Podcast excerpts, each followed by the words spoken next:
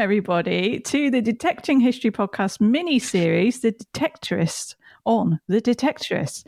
And we are on season one, episode two. And I have my wonderful co host, Karl, mental detector, with me. How are you doing, Karl, this week? I'm very well, thank you. How are you, Katie?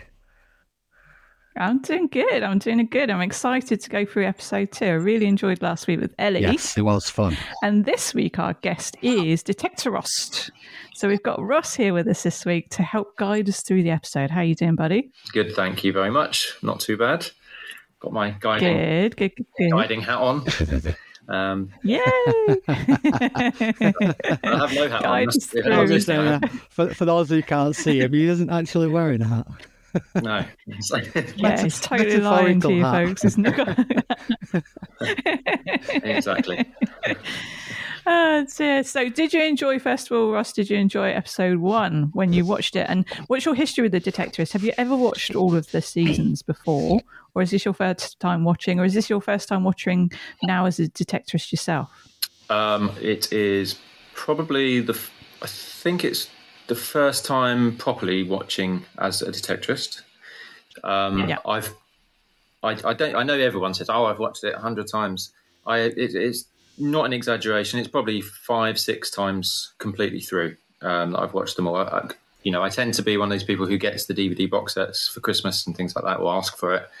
So then, when I get them, even though it's on Netflix and I've seen it as it came out on BBC, and then I watch it when it comes out on Netflix or iPlayer, and then I get the DVD box set. And because someone's bought it for me, I have this obligation to watch it again on the DVD. So there's that, and then it's again on Netflix, and so so yeah, probably whatever I said then five or six times. And now as a detectorist, this is probably the I partially watched it, and then I'm um, now doing it again for this podcast. It's funny, funny you say that because on the last episode I was saying that the Detectorist I got as a box set for Christmas a few years ago, and it's the one box set that I religiously keep out. And no matter what streaming service it's on, I will watch it on DVD. Yeah.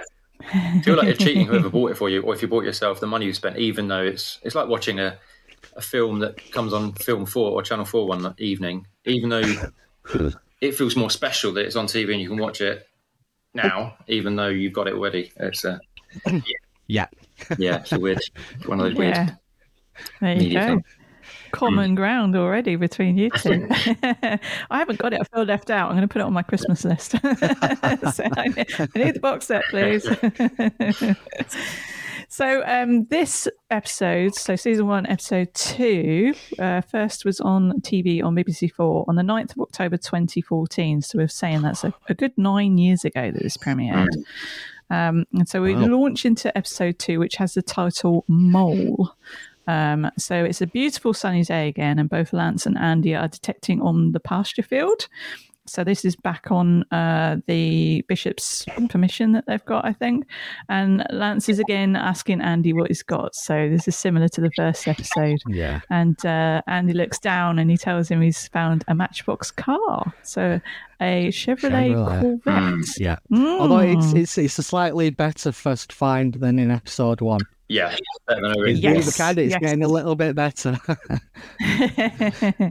yes, they're honing in. But I thought this was brilliant because he was like, How on earth does this get in the middle of a field in Essex? And I was like, That's Yeah. something we all ask. And that's been a theme on the main episodes of the podcast when people talk about the weird and wonderful things they've found or the frustrating, Mm. like, can of Red Bull, sit like a foot down in the middle of a field, nowhere near anything. yeah. Oh, we all do that, don't we? And go, How did that get there? Yes, absolutely. I think I think it, you know it's probably just a couple of kids. It's nice. I think there's a bit of a metaphorical thing where you've got these two children playing with these cars in a field at one point. Obviously, not far go far go far gone in history because it's a it's a modern car, but um, two kids playing together and then two detectorists out playing together in the field as well. Yeah. Quite nice. Yeah, yeah. No, you're right. Um, and then Lance asks Andy if he heard about Bob Cromer, who's dead, um, and he got he got got by the lightning. Um, so Andy's mega shocked. He's like, "How did it happen?" And then Lance explains, "Well, you know why," and then explains that the best finds always appear right before a thunderstorm.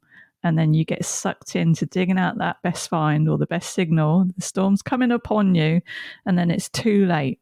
Um, and apparently, they they all died running because they're obviously running from the storm. There's three of them, I think. Yeah, Greg Um, Peters and Janet Horswell were the other two.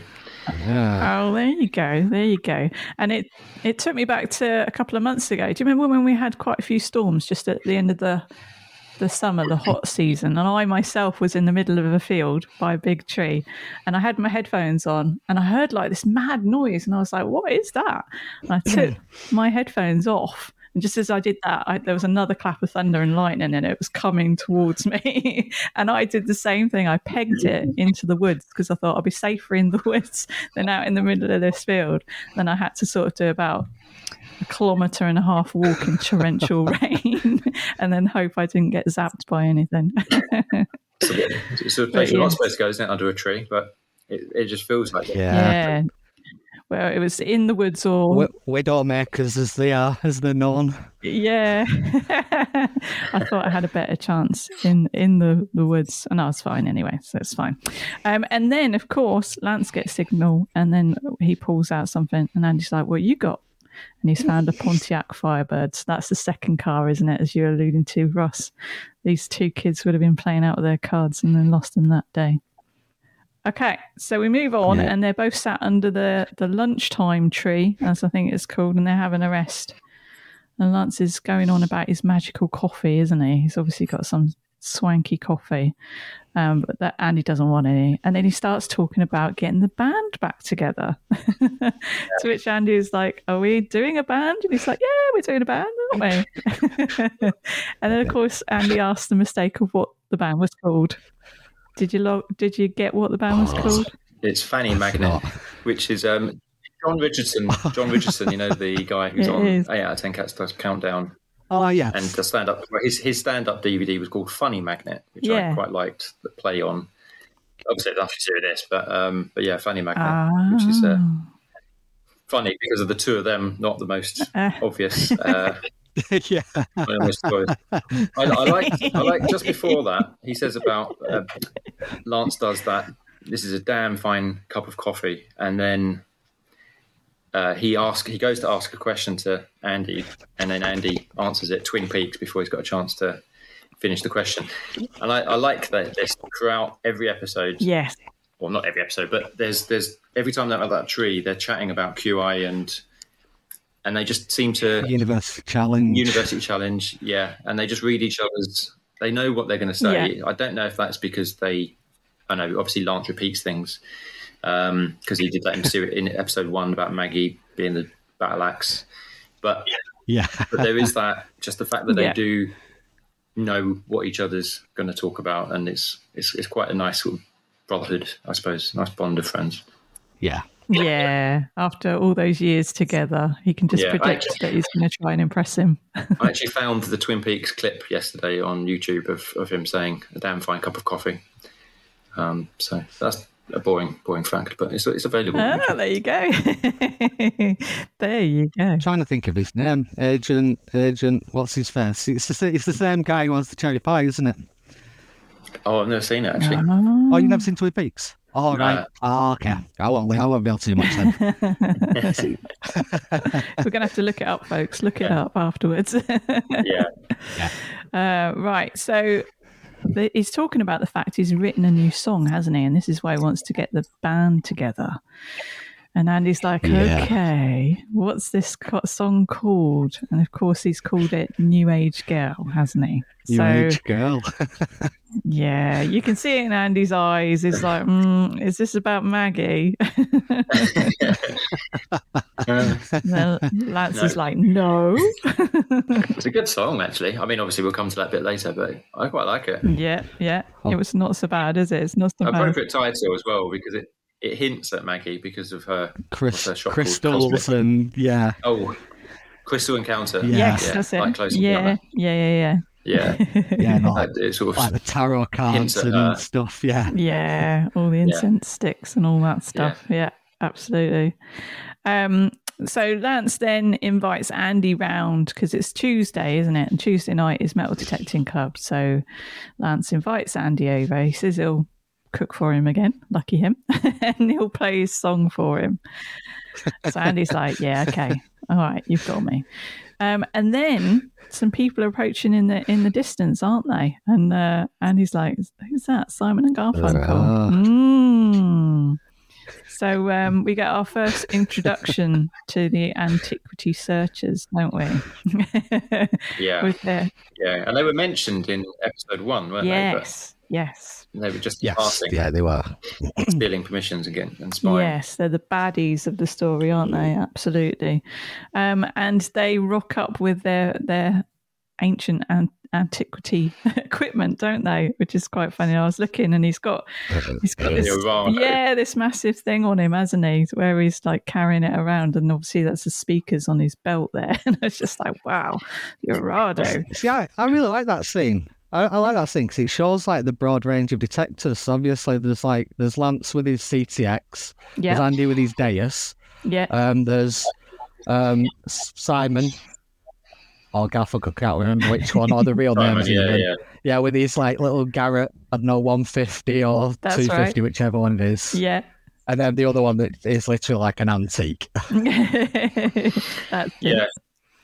I, I, when I was on the episode before with the UKT, my episode, my um, podcast, um, I said about the, uh, the the comparison with fishing and detecting, yeah, and actually you see this in fishing as well. You you go you go out with a broad range of people, and I said you know generally men, um, although that's obviously changing in both hobbies, um, but generally men, and then there's a range of ages, and the elderly fishermen often come out with this really classic, that they were called classic, but it's basically you know rods made of bamboo and things like that, and old old fashioned reels and stuff like that. So it's it's nice to sort of see this played out in, in detecting as well, not just in the program, but generally that people have older older kit that they trust and have used for years and don't want to upgrade. So it's good yeah. to see.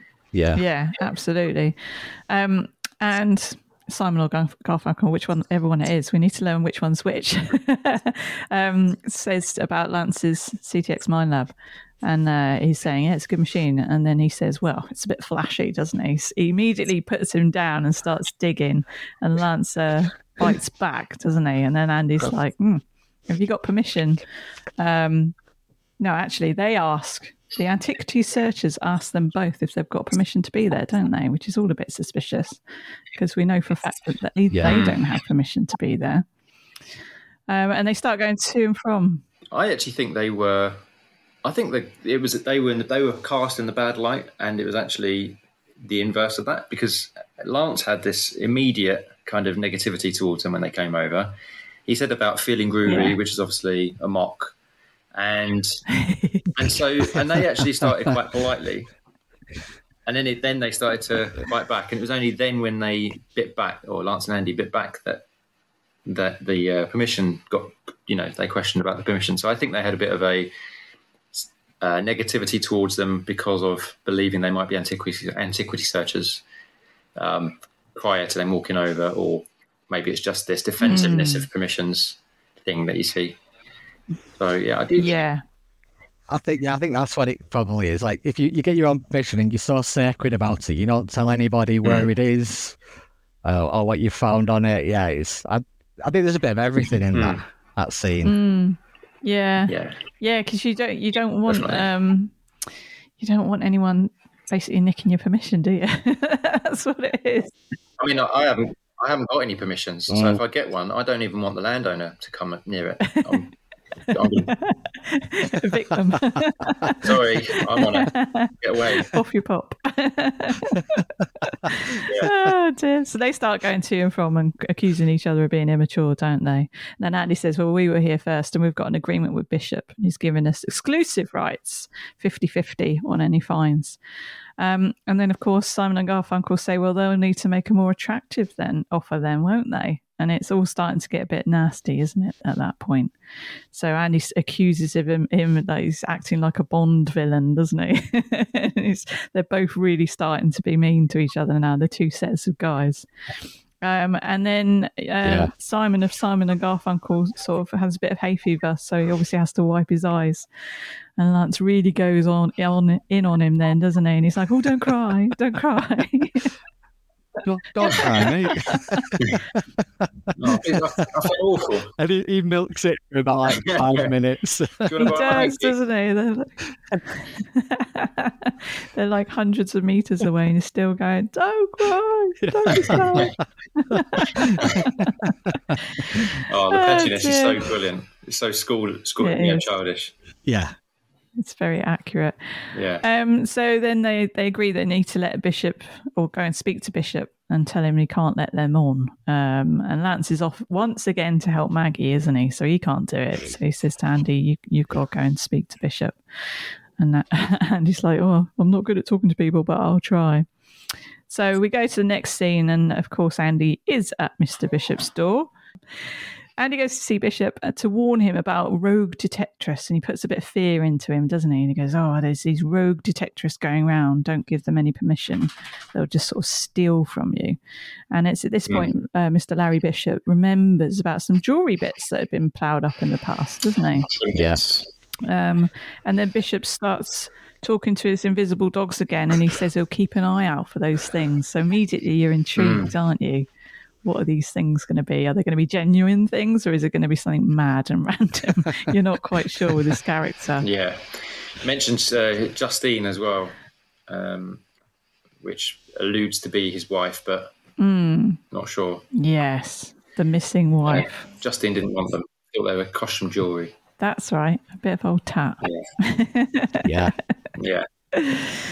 Uh, so we then cut, and Lance is indeed helping Maggie again, uh, getting stuff out of the van. She's been off somewhere random to get lots of new things for the crystal shop, hasn't she? And it's quite funny because she's like, "Oh, it's really cheap. You just... Oh yeah, the mystery Yeah, boxes. mystery box. Mixed yeah. spiritual. yeah, Yeah.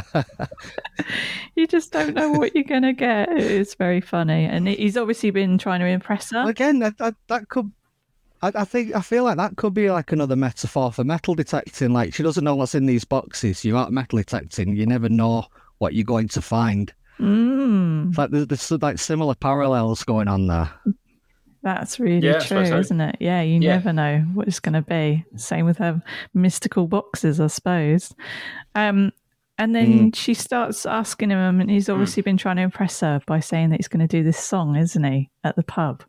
So she's saying she she used to love Yeah. it when he played his mandolin, and uh, it reminded her of Kermit the Frog, which I was just like, oh, ouch! That's not what he wanted to hear. And then he corrects her and says, "Kermit Corrects played the on banjo." Yeah. That's right. Back with his facts, actually, it was a banjo. oh gosh! And then uh, yeah, Tony appears, and it must just be like a dagger through Lance's heart every time he sees Tony appear. and he's all bedraggled and in a dressing gown because apparently he's got his herniated discs. So Lance is like, oh, I love Tony's character. Such a he's like the complete odd one out through the whole series. You know, he's like just a normal person, and everyone else who does detecting and stuff obviously aren't normal. So you've got the normal guy who's just, you know, a, Just a, a bemused by his bemused by his wife and his and his asso- her associated friends, hobby, and everything yeah, else. and he just smiles at him whenever he's talking, doesn't he? You can tell Tony doesn't respect Lance in any way. Um, and then, yeah, of course, um, she checks in that Lance is going to take her mum to bingo. So Tony's like at the football. He says that Tony's doing the football, and you think, oh, okay, Tony's busy. But it turns out actually Tony's just going to be sitting around watching football at home. And so they're again. Playing? No, watching. Oh, Portman Road? No. Exactly. exactly. So yeah, poor Lance once again. Right. Feel really sorry for him. Still sit feeling sorry for him. I was feeling sorry for him in episode one, and still feeling sorry for him in episode two. Um, and then we cut to a really funny scene. So this is where Andy is waiting for Becky outside the school, and he's just kind of casually there, isn't he? Like looking at his phone, leaning up against the tree outside of school. and then he gets a float. This is my favourite scene. I don't know if it's my favourite scene of the entire series or just this episode, but it's, It's so well done. It's so well written, isn't it? Um, so yeah, the police community support officer approaches him, asking him if he's got kids in the school, doesn't he? And Andy's like, no, Yeah. he hasn't got any kids. And then the officer asks him what he's doing there. He says he's waiting for his girlfriend. And then the, the police officer goes, which class is she in? and then the penny drops, doesn't it? Chaffinch, I think. I, love the fact he goes, all the kids in Chaffinch have left. No, she's a teacher. She's, she's not a, she's a teacher. Oh, I have to reaffirm that. Like this, just the policeman takes it so blasé that well, I think all the children are gone to, from the from the class. I can't believe the I know. acceptance of that.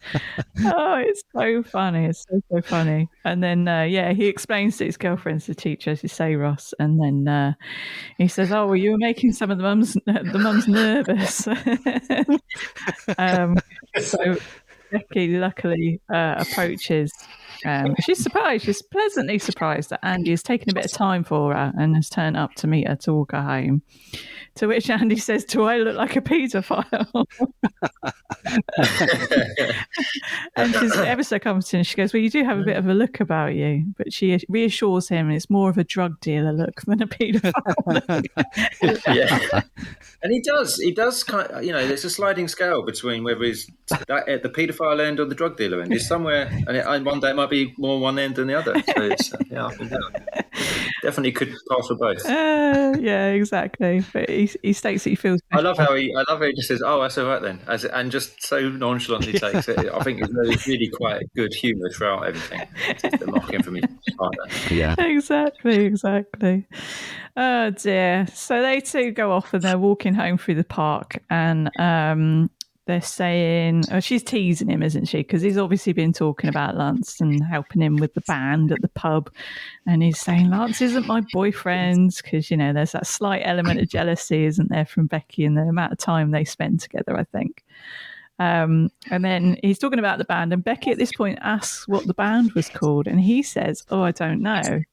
Um, but we know that he knows because he said earlier on, didn't he, that it was the the fanny magnets, wasn't it? But he chooses not to reveal the Yeah. name to Becky. Imagine telling her that. Uh, Yeah, you, you the won't let that license one to down. laugh at those. Yeah. No, No, I don't. no, especially so. given what she's just been, he's just been referred to as. exactly. He doesn't want to cause any more friction with Becky with that one. Um, so he's explaining it's in the White Horse next Thursday. Um, and she's saying she can't come because she's got 30 stories to read and mark and all the rest of it. So unfortunately, she won't be able to go. Um, and then we get to one of these famous scenes. So Andy is uh, working again. It must be the next day. And he's cutting grass on the public highway.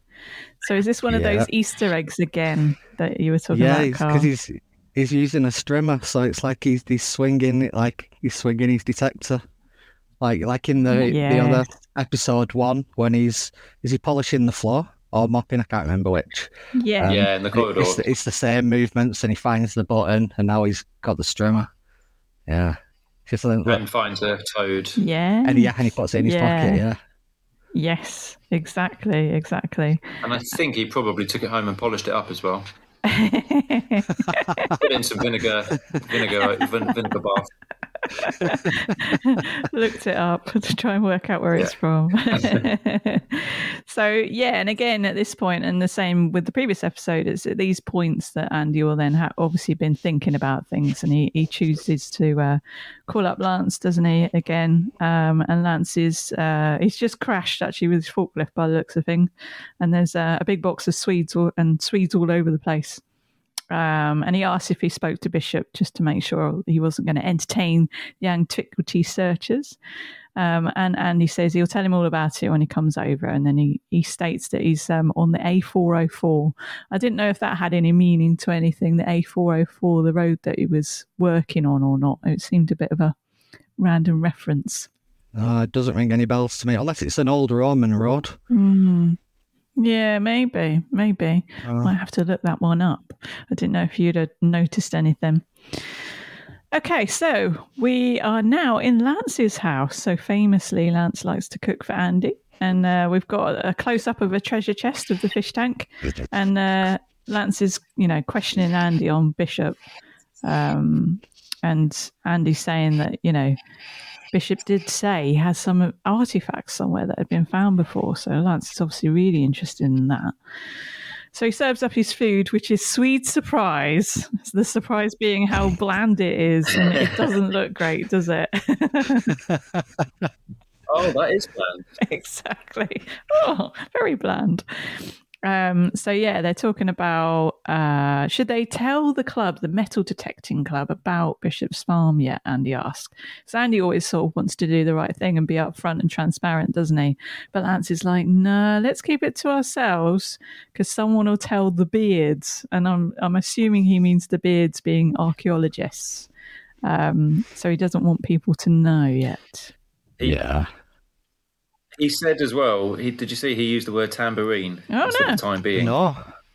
He said, uh, "Let's keep, keep it to ourselves Oh, for the tambourine," which I think is another word, one of his little idioms. Um, but yeah, meaning ah, for the well time spotted. being. No, I didn't catch that one at all.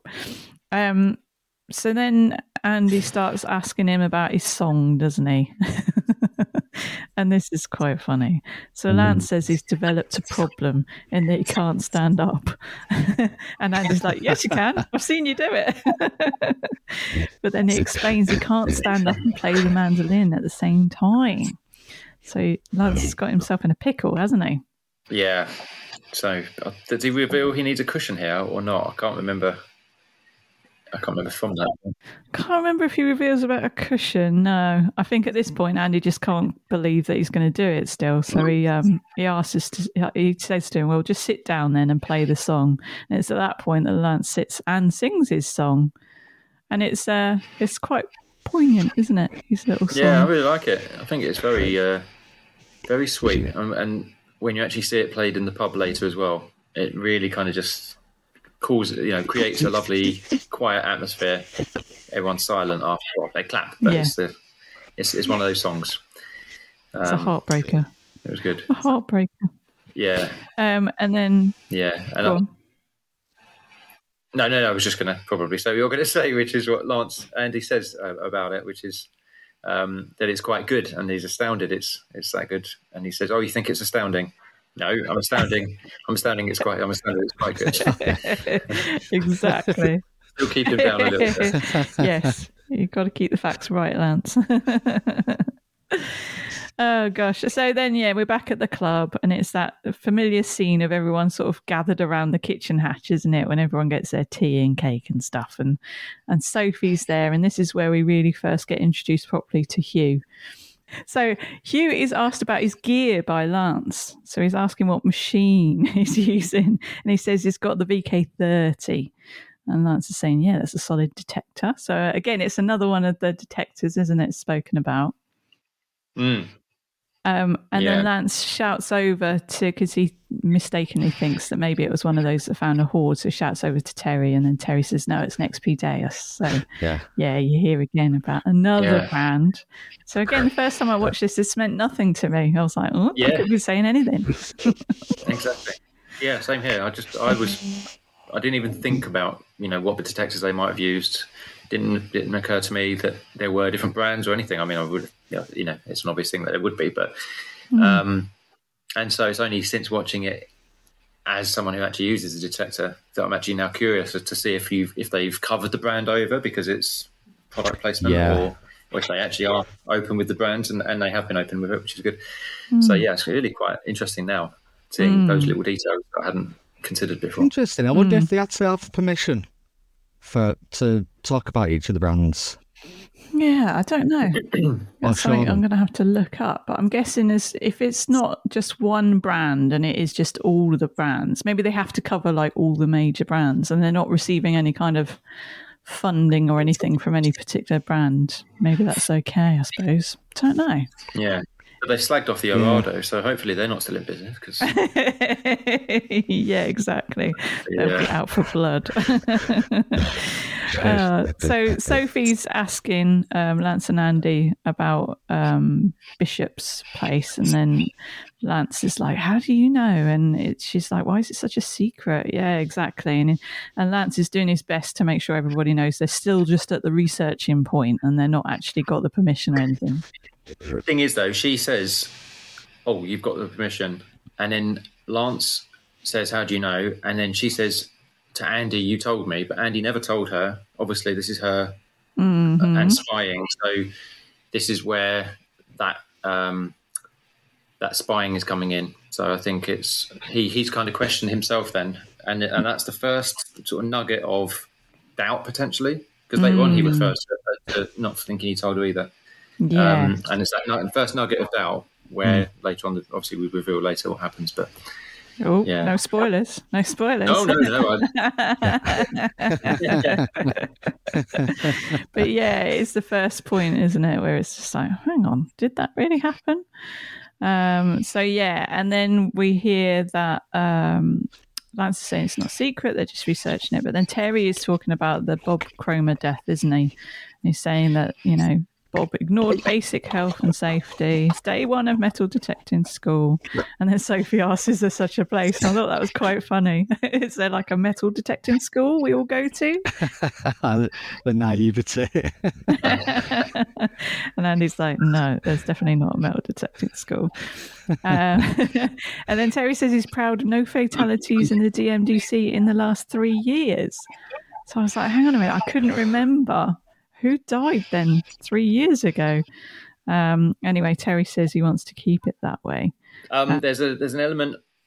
I think that is just a line for you know uh, to be a, to be a joke because obviously a three year no death record is not a good record at all. No. Um, but, but he talks about it as if it's a proud thing to, to be in possession of as a record.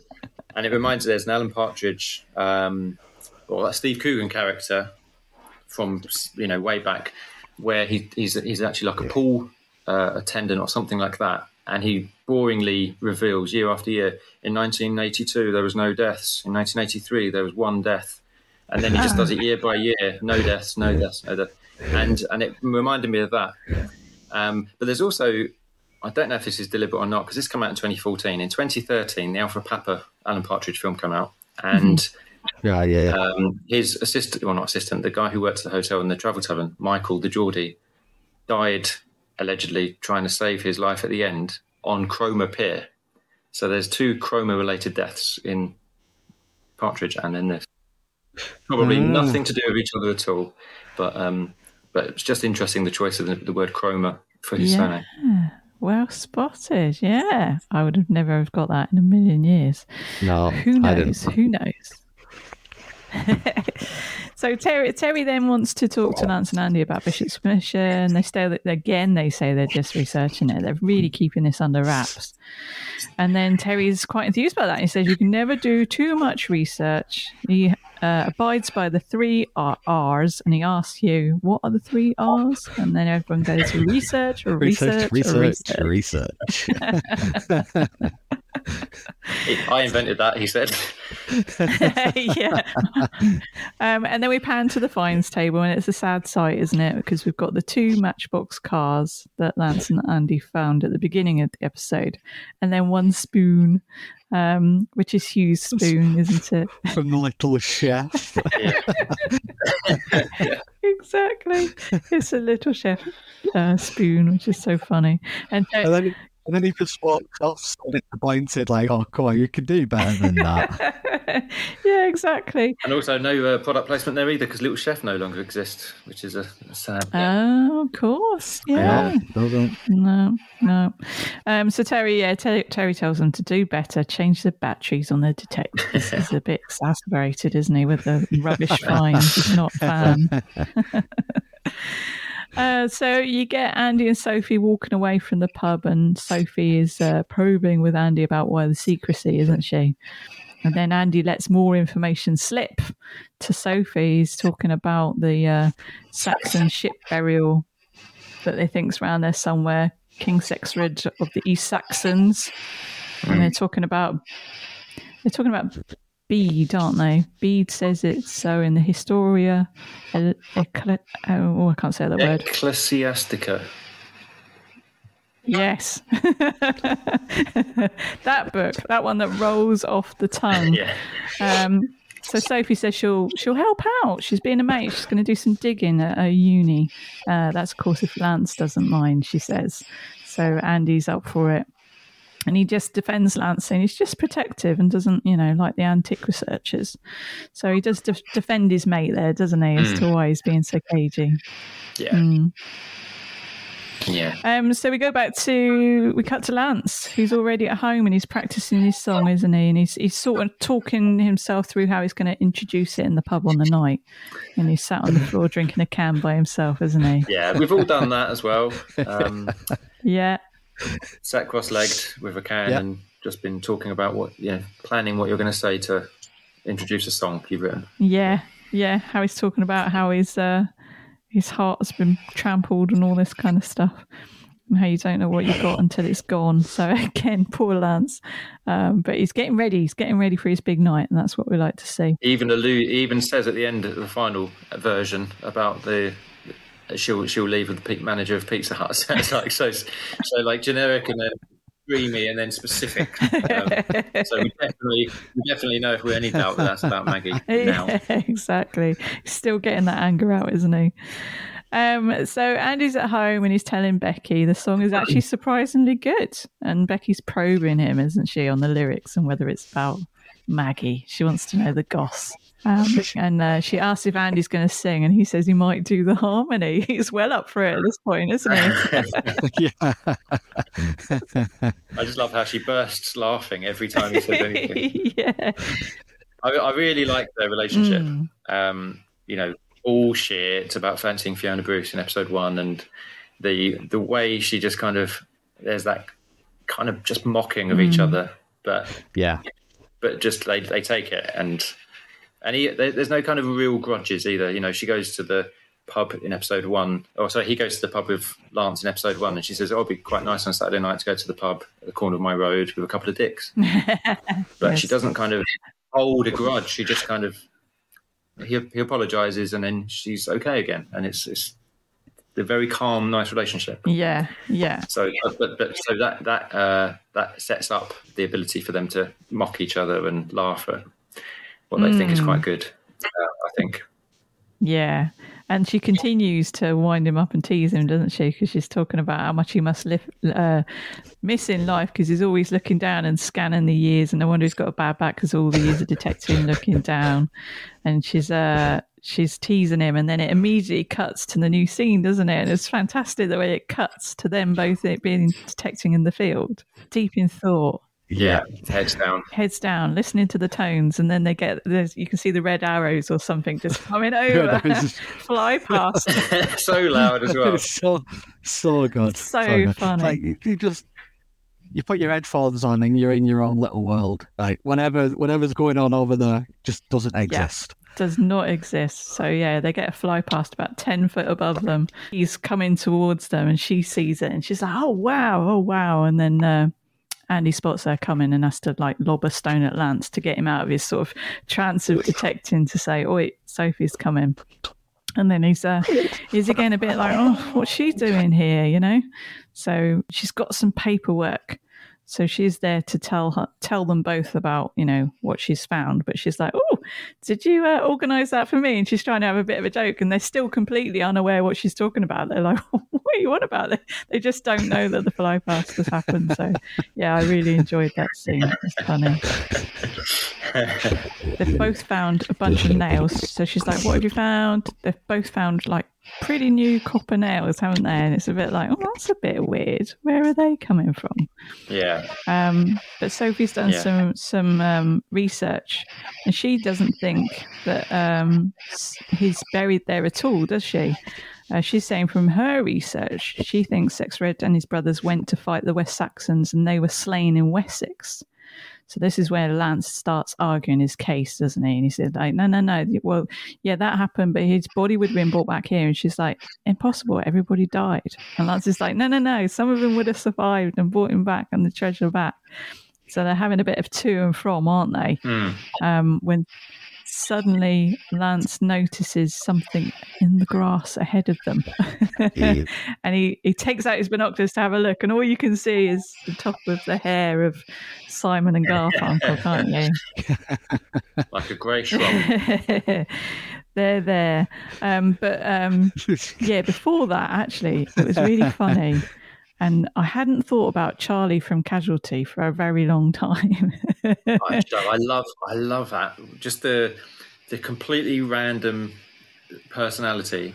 And again, this is also quite Partridgean as well. Like I've got everything about Alan Partridge, and um, there's a couple of uh, well, lots and lots of mentions of like random people that have been put into a situation. So, for instance, you know, this is not an example from that, but it would be like, oh, I met Gloria um. Hunniford at an opening of Shoe Zone or something completely, completely like off the wall. Why would why on earth would Gloria Hunniford be doing anything to do with Shoe Zone? But then, so like this, this program about you know this Saxon King by Charlie from Casualty. It's just so random. It's, it's brilliant. it is. Brilliant, isn't it? So it's just like, where, why, do you, why are you so certain? It's because of Charlie from Casualty and this documentary. And then that's at the point. Saw a documentary. that's at the point that Lance sees something weird happening in the in the bushes further down in the field. so he gets out his binoculars and sees Simon and Garfunkel in the long grass. Uh, to which they both immediately start teasing them again, don't they? And they're like, "Morning, ladies. Are you having a cuddle?" and they're like, "Oh, we're not doing anything. We're not doing anything." And they they stand up, and then you hear a bit of a rattle, and then uh, Lance is like, "Hang on a minute, what's this?" And he he finds all these nails at their feet, don't they? So they've obviously been going around Yeah. and sabotaging the, the boys' dig on that day by lobbing a load of nails about. Poor play, poor sport. Um, so then Lance starts to pretend phone the police, doesn't he? Saying he's found a couple canoodling. yeah. Look like Simon and Garfunkel. That's it, Mrs. Robinson. That's it.